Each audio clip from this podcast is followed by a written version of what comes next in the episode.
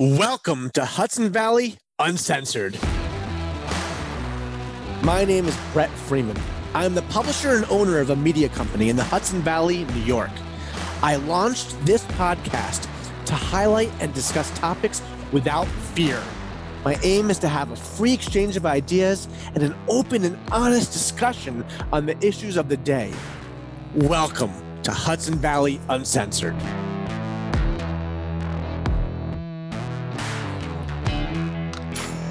Welcome to Hudson Valley Uncensored. My name is Brett Freeman. Today I'm introducing the editors of our five newspapers. We have Bob Dumas, who's the editor of Mahopac News. We have Brian Marschhauser, who is the editor of the Yorktown News and the Katonah Lewisboro Times. And we have Tom Waligorski, who is the editor of the Somers Record and North Salem News. And I almost messed that up with Brian because Brian has been with us for you know a very long time and has held a number of editorships of various newspapers had several different roles. He was the sports editor for a year, and so you know Brian jumps in wherever we need him, and he's done an awesome job. So, so anyway, um, I failed miserably in my prediction last episode. I said that Cuomo wasn't going to resign, and he's resigned a few days later. I had a great interview on my other episode this week with Assemblyman Kevin Byrne, who's still pushing for the Assembly to complete its investigation and make it public. He feels strongly that the nursing home scandal should not be buried under the rug, as there were at least, and I believe he said this, at least 1,000 people who were unnecessarily exposed and died from COVID. I believe said that number was probably much larger, but 1,000 was a safe number to confirm that that definitely happened. I know that's not hyper local, which is our you know mission of Halston Media, which is the owner of this podcast. But just quick go around. Uh, do you guys have any predictions about where this is all going? And specifically, is Cuomo going to be indicted? Well, I'm, yeah, I'm a little unprepared. I didn't know okay. you were going. Oh, sorry, I apologize. All right. well, I think we're all kind of scrambling because nobody thought that he was actually really going to step down over this. So uh, I feel like we're we're kind of in uncharted territory. I mean, I, I, can't speak for everybody else, but I know it really took me by surprise, and it also came at a very inopportune time in our publishing schedule, which you know the, the nature of the beast here. But we had that on the front page of what was it, the Katonah Lewisboro Times and Somers Record, saying that people are calling for his resignation. And uh, to explain to our listeners what Tom just said, we go to press on Monday afternoons and Tuesday afternoons between our five newspapers. And that's the challenge of a weekly newspaper is uh, things can happen between the time we go to press and when it hits people's mailboxes. And it kind of looks like we have egg on our face, but it's not, you know, that's just the nature of the beast, unfortunately. That's the beauty of our websites, by the way. Technically, that headline is still true. They did still call for his resignation, but yeah, it looks a little outdated after he uh, did say he was going to resign. Usually I have a little more foresight than that, but I think that just kind of speaks to how stunned I am that he resigned, especially so quickly. I thought he would drag this out and make a fight of it. And to see all these tweets are coming in saying, oh my God, it's happening. I couldn't believe it. I was a little taken aback. And my prediction was very wrong as well. So maybe I'll stop making predictions here usually I have a little more foresight than that. I've gotten in trouble before where we've gone to press on a Tuesday before a board meeting and I said the town board is expected to do this and they did not do that. So I learned from then to stop saying that. well, I was surprised, but at the same time, not so surprised because when stuff like this happens and there's been scandals since the beginning of time. They're usually split down party lines. Like if you go back to Nick, uh, but this one really wasn't. There was a lot of pressure for Democrats for him to step down. And I think that ultimately is kind of why it happened the way it did. Like if you go even back to Nixon, you know, he was receiving a lot of pressure from Republicans to step down. So he did. So when it's partisan and it's split down party lines, usually these things drag out. But he had so much pressure from his own party. I think that's ultimately what resulted in what we saw last week. You know, I think it also sort sort of speaks a little bit to, you know, and I want to be careful saying this because you know I, am not totally uh, in the loop with New York State politics, but you know it seems to be a little bit of a civil war going on between the Democrat Party in the state of New York, between the progressives and the moderates I know Hochul, I think I'm pronouncing her name correctly, is considered a moderate. And I guess everyone's talking about Attorney General Letitia James running from the left. You know, definitely some internal politics going on as well with all this. Same thing on the national level. So, yeah. So, I actually I wanted to ask each of you today um, where our school districts are at in terms of mask mandates. I know there's a movement among parents to unmask the kids.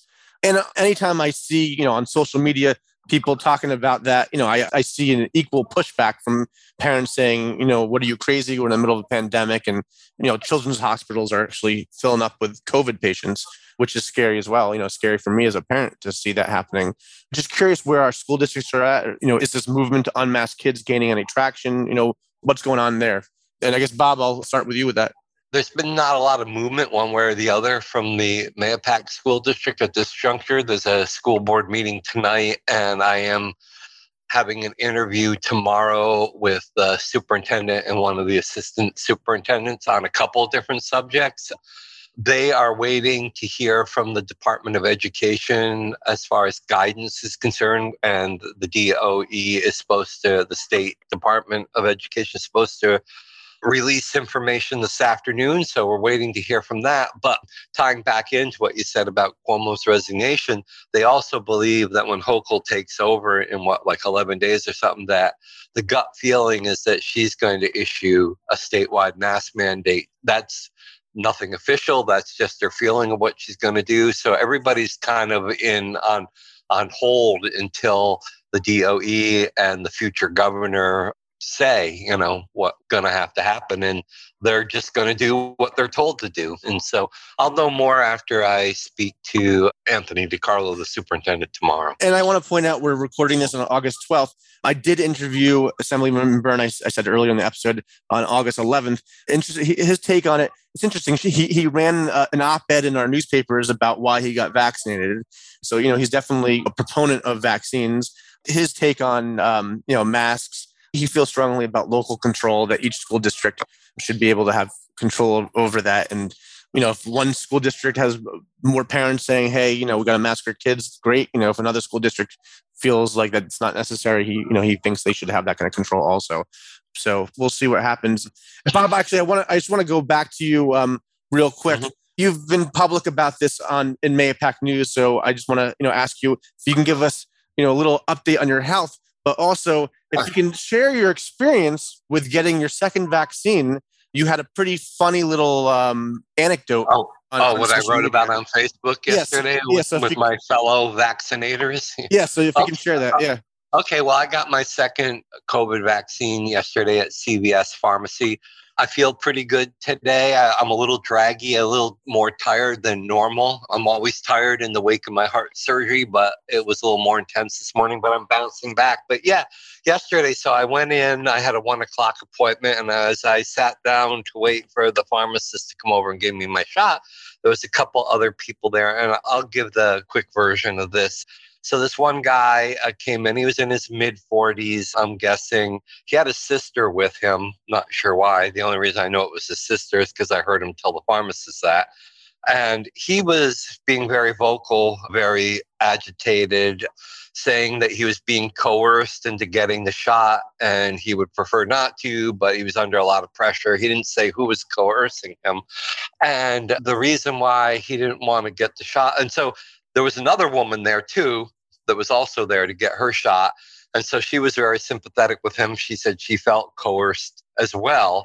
They started discussing it and they were saying they believed that the shot didn't really work, it hadn't been tested enough.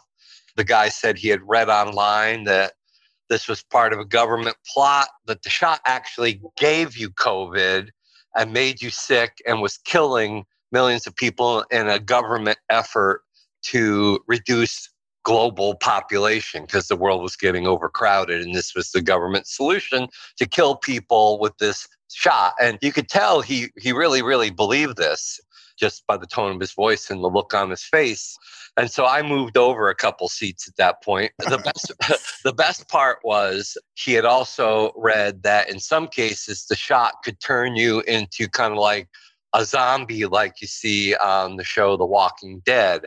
Like I wrote on Facebook at that point, QAnon people were walking by and saying, "Stay away from this guy; he's crazy." You know? so, um, I, you know, you read about this stuff online, but to be like actually around it and see people talk about it in real life was astounding. And, so, and, and listen, I, am sympathetic without a doubt to people who have hesitation. I personally believe is a, it's a personal choice. But to hear someone say that it's going to turn you into a zombie and you know it's about population control, I, I think that's crazy as well. So uh, well, millions yeah. and millions and millions of people have been vaccinated, and that hasn't happened to anybody yet. So nobody's died from the shot. Nobody's you know ate anybody's brains yet. So I didn't know, you know, my instinct was to jump in and start an argument with the guy. But like I said, I because of who I am, I just kept my mouth shut. And I, I did move down a couple of seats away from the whole thing. I, I, wasn't kidding when I said that. I said, oh boy. You know, and then I got my shot and got the heck out of there. So then I'm going to turn to um, Brian and Tom in terms of the uh, mask mandate with their schools. I mean, I, you know, Bob updated us about, you know, what the state's up to, but just, you know, the local districts I'm curious about. Yeah. So I just got off the phone with Dr. Ron Hattar, who's the superintendent of Yorktown schools he basically told me what Bob said. Yorktown hasn't made any sort of determination because they're awaiting guidance from both the county health department and the state education department. He says that guidance is forthcoming. That's what they've been told. Who knows when exactly, but they are pretty much at their mercy. Whatever they say, that, that's what they'll do. And I know that interesting. Is that law? Is that something? Must they follow what the state says? Is it guidance or is it a mandate? That's a good question. They keep using the word guidance with me. So they're yeah. waiting for quote unquote guidance. And okay. So, so I'll have to research that more for sure. But I know that in speaking with the Yorktown superintendent, he was basically saying that a lot of it has to do with quarantine in the sense that I guess if there is an outbreak in a class, one or two kids gets COVID 19, they have to quarantine less of the classroom if they're masked. And they're hmm. trying to keep as many kids in the classroom as possible. And Lakeland Superintendent Dr. Brendan Lyons also released a statement last night where he basically said that, said as much as Dr. Hattar just said, Yorktown superintendent, where he said, at this time, we continue to plan for all students to attend school in person five days a week for a full school day. And then he said, our goal is to minimize illness and resulting quarantines. So you could read between the lines and say they want to keep kids in the class five days a week. They want to minimize illness and the quarantines. So it kind of sounds like mass, but then again, like I said with Cuomo, I'm not making any more predictions, uh-huh. but it does kind of sound like that's the way they're heading interestingly enough, and Katonah, by the way, is the same way. Tom Bartley, our reporter for Katonah, just got up to school district with the superintendent over there. He said the same thing that, you know, they, they're just awaiting the guidance. So, interestingly enough, though, some of our towns, at least my town, I think Yorktown is one of the only ones that has reinstituted a mask mandate for town buildings. Oh, interesting. So all public facing employees, all visitors to town hall have to wear masks regardless of vaccination status. Although Interestingly enough, at the town board meeting two nights ago, held at town hall, two council members openly disregarding that rule and not wearing masks at the dais. So it will be a contentious issue. No matter what the school says, no matter what the town says, I think people will be defiant on this. So it'll be really interesting to see how this plays out. And, you know, I think people feel really passionate about this. Yeah. If I can just jump in and related to that, Brian, is when I went to get my vaccine, there's a big sign in the front of CVS Pharmacy, you know, must wear a mask to enter. And I got in there. I think I was the only one other than employees wearing a mask. So they weren't enforcing it. but yeah, it, it's when I was a sports editor last year and I was covering all these games you know they had to wear masks. It was kind of a joke because the kids masks were down at their necks the whole games. They never actually wore them. So i mean it's, it really comes down to a matter of enforcement. I mean they can have all the policies in place they want but it's, it's all about enforcement. People just openly flout these rules. Some of it's not based on science. It's just based on i don't even know what it's based on. It's just some bizarre rules. So my seven year old son was in a soccer league last year in the town we live in connecticut. And in order to walk from the parking lot to the soccer field, you had to wear a mask. But once you were at the soccer field, I think they said the parents still had to wear masks, but nobody did at that point because they only got in trouble from the walk. The kids had to wear masks while walking to the soccer field, but once playing, you know, they can take their masks off, which makes absolutely no sense because if you're going to spread it, they're breathing on top of each other as they're kicking the ball, especially seven year olds because they play by just everyone runs after the ball together. So it made no sense.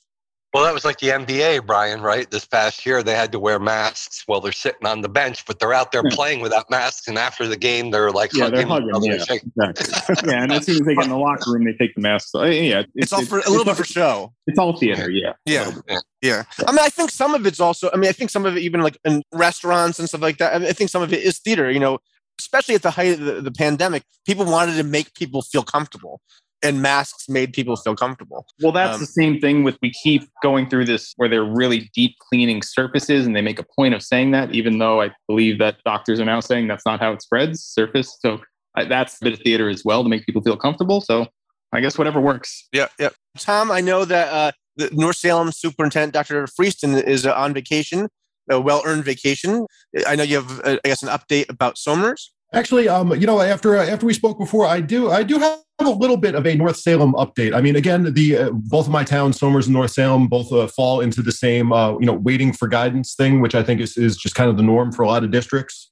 But um, as far as North Salem goes, there was a statement uh, from this week in the weekly message from uh, Principal Vince DeGrandi from the middle school, high school. And he said that they're currently, as of now, planning on following the CDC regulations that all teachers and staff and students will need to be masked. But also in the same message said that they'll be waiting for updates and you know we'll adjust accordingly as you know as we move closer to the beginning of the school year. I also had a very long uh, interview with uh, Denise Kiernan, the athletic director for North Salem Schools last week, and she kind of gave a, an interesting perspective on it from just the athletics to piggyback off what Brian and Bob were just talking about. Just saying uh, what's going to happen with district athletics going forward with the mask mandates. And again, there's been nothing officially decided yet, but just she hopes that they'll be able to follow the same regulations that the student athletes were following back in June. It's just they're dealing with a, a different situation though, because in addition to playing at home, they have to also incorporate away games where you're going to be interacting with students from other districts and you know other officials and other you know other people. So it's it's a lot trickier of a situation. So, but it's it's definitely more of a, a kind of wait and see thing with the athletics. As far as Somers goes, they're waiting for more guidance and everything from the uh, state education department, which hopefully will come next week. There's actually board of education meetings in both towns, North Salem and Somers, next week. So hopefully we'll have because you know we're only a, a few weeks away from school starting here. So hopefully we'll have more of an official update on the mask mandates for next week. All right, thank you very much for the update. And uh, now I just want to go to see you know if anyone has something to add in terms of what anything big happening in their towns um, that they're working on or focusing on for this coming week? I might have some good column fodder because I lost my wallet last night at the gas station. Oh no, you still haven't found it. It has not turned up, so I think I got good column fodder there. About I just am. Uh, it, this always seems to keep happening. Keeps happening to me. It's just a trend for me. I'm a very clumsy person, very forgetful person. So no surprise there. But uh, yeah, I, I don't think it's going to turn up at this point. What's weird, Brian, is that professionally, I, your personality is the opposite. You seem, you know, pretty buttoned up and with professionally. So I'm, I am surprised about that on a personal level for you. I think it's because I'm just, I'm always thinking about something else. The next story I have to do, the next uh, thing I have to do. I'm never quite in the moment paying attention to where I'm putting my wallet if I'm leaving it on the top of my car. Yeah. Or who knows? We'll tackle that in the column next week. But yeah, other, other than that, I do have some interviews this week. I actually interviewed my brother, who is a salesman at Bill Bolles, Westchester. They Chrysler, Chrysler Jeep Dodge. Interesting story. I'm trying to get some more dealerships into the fold as well. But basically, there is a car shortage at the moment, or more specifically, a semiconductor shortage, just globally. That's affecting car dealerships massively. That controls the computer chips in the in the cars. Right. So what I what I asked my brother was, I said, why do they need computer chips? He goes, everything's digital now. He goes, they have all these digital dashboards, their speedometers, odometers, GPS navigation systems. Everything is based on these superconductor, these tiny nanometer chips affecting these uh, two, three ton vehicles. A lot of them are built and ready to go, but they just don't have the chip. So they're just these, they can't drive them off the lots, they can't sell them. So it's a big problem for a lot of car dealerships. I know Ford specifically is getting hammered, General Motors. So it's an interesting story. But conversely, the used car market is on fire now just because of this. So you can't really negotiate prices down on new cars anymore. You know, when, when supply is outpacing demand, or, or I guess the other way around, demand is outpacing supply. But conversely, you can get a lot more on your trade in. Now, you can negotiate a much higher price on your trade in. So my brother basically said this is the worst time to buy a car if you're not trading in. Some interesting info. So I think that's good for our local readers to know, and uh, I'll, I'll, get that in next week's paper. It could be a nice regional story for all of us. Great, thanks, Brian. Tom? Big, big story for us this week, and it's going to be the big story for this week, and it's definitely going to be an ongoing thing. Was the um, the status of the Vox or, or former Vox restaurant in North Salem? This uh, this story had a couple different developments, uh, you know, a few little twists and turns there, but um, basically, Vox was a, uh, a French restaurant in North Salem that closed in 2019, and it was a very, very popular spot in the community, as uh, you know, as I learned. And the first thing that happened was there was um, a fire department activity at the site one day. And this was something that I heard about from many of our readers, people in the community. Um, once social media got a hold of it, that was that was interesting. But um, the fire department was there, and there was nothing wrong. They had actually been given um, permission by the owners by the, of the property to perform fire department drills there. So there was no emergency or anything. And then a few days later, there was construction equipment there, basically demolishing about 75% of the building and it's because the owners are doing a big renovation. They want to you know redo the restaurant and make it something really special for the community. But when they after they got all the approvals and everything they found out that there was actually a lot more structural damage than was originally thought. So to kind of necessitate everything they had to take down a, a large portion of the building before they can build everything back up again. But it was just great to see the just the level of concern from the community there just for one of their you know one of their restaurants and just from people that i spoke with a lot of people had a lot of history there and it just sort of you know made me think about the you know every every town has them. Everybody has their favorite places and everything. And just the you know the special little place that you know restaurants and eateries hold in you know hold in the community. So it was uh it was interesting to see especially that the story went through a couple developments there. And yeah we'll definitely be providing updates on you know on the property and the plans for the future and everything. It's going to be interesting to see how that develops great thank you so much for sharing that and bob A couple of interesting things came out of a town board meeting last night that I'll be working on. And um, you know, we don't cover county politics at least intensely. We we do a little bit, but it's no secret that the Democratic sheriff Langley and the Republican legislature have been at loggerheads ever since he was elected. There's been arguments over his budget and so forth. They've cut it here and there. And depending on who you ask, uh, the reasons why. But part of that has resulted in the sheriff's department having to stop its patrols of Lake Mahopac. They've always handled that. Mahopac is more crowded than ever with boats and, and recreational vehicles and, and things of that nature. And so the Carmel PD has had to kind of pick up the slack. They do have a patrol boat, but it's on its last legs. So last night they were discussing they have to buy a new one, and these things aren't cheap. So they were discussing how to do that. And so that means the local budget has to take a hit thanks to the bickering going on at the county level. And if they're going to order a new boat, because the old one, they'd like to just put a new engine on the old one and use that as a backup and then get a brand new one so they could have two. But, you know, how it's going to be paid for, they're going to use some grant money and they need to do it quick because these boats are customized and can take so even if they order it like tomorrow, they might not get it until late summer next year, which is concerning. I assume they're not buying the boat from uh, Mahopac Marina. No, no, no, no. These are. Um, it could be part of any upcoming settlement with the lawsuit. no, it's not the type of boats that they sell over there. This is something called a Boston Whaler or something like that. And they're heavily customized for law enforcement and they have certain types of engines and that sort of thing. And they ain't cheap, you know. And what they're trying to do is use these different grants and things like that so they can reduce the cost down so it's equivalent to a patrol car, hmm. which they have in their budget, you know. So we'll know more over the next week or so. They want to vote on it at next week's meeting. So the chief of police is trying to get all the figures in a row. He was there last night explaining the whole situation there was a lot of bickering amongst the board members as usual about this but it sounds like they're gonna they're gonna get a new boat and uh, and then the other thing is it's no secret that Mahopac slash Carmel's infrastructure is a mess.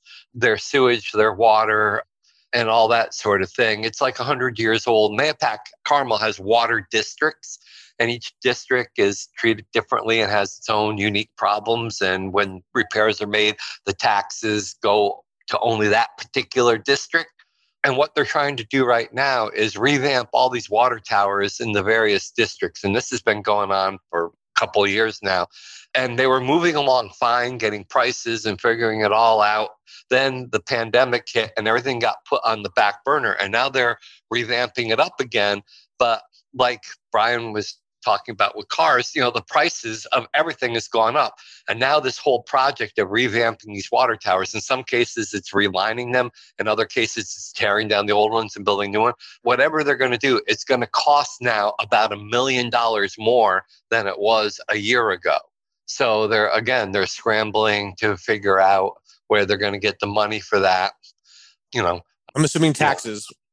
Yeah, probably. Yeah. Um, and it'll impact the specific water districts. It won't be a townwide thing. So whatever repairs are being made in that particular water district, you know, I would suggest to them that a marijuana dispensary would help a long way towards that.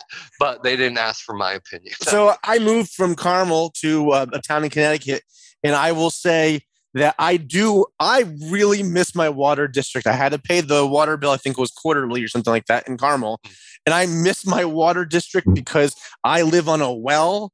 And for whatever bizarre reason this summer, my water pressure is horrible to the point where I'm really stressed out about it. it a couple times it's been pretty scary. Yeah, I, I, here in Carmel, I'm not in a water district where I live. We have a well, and it's a double edged sword because the water is delicious. It's much better than I think in the water districts where they are always having issues with brown water, icky water. But here, the water is delicious. But you're right, Brett, the pressure, you know, when I go to take a shower, you know, it takes me 20 minutes to get the soap out of my what hair I have left. So, um, yeah, so you know, it's a trade-off. Yeah, the water, the water's great. It's clear. It's better than bottled water as far as uh, drinkability, but pressure stinks. You know? Yeah, yeah. Well, gentlemen, I want to thank you for uh, for updating our, our towns and our listeners uh, on uh, what's going on, and uh, I appreciate it. And uh, I'm really enjoying this. Ho- hopefully, we'll continue to make this a regular conversation. Sounds good. Sounds good. All right, guys. Good to see everybody. I'll go look, gentlemen. Always, always a pleasure, guys. Ciao.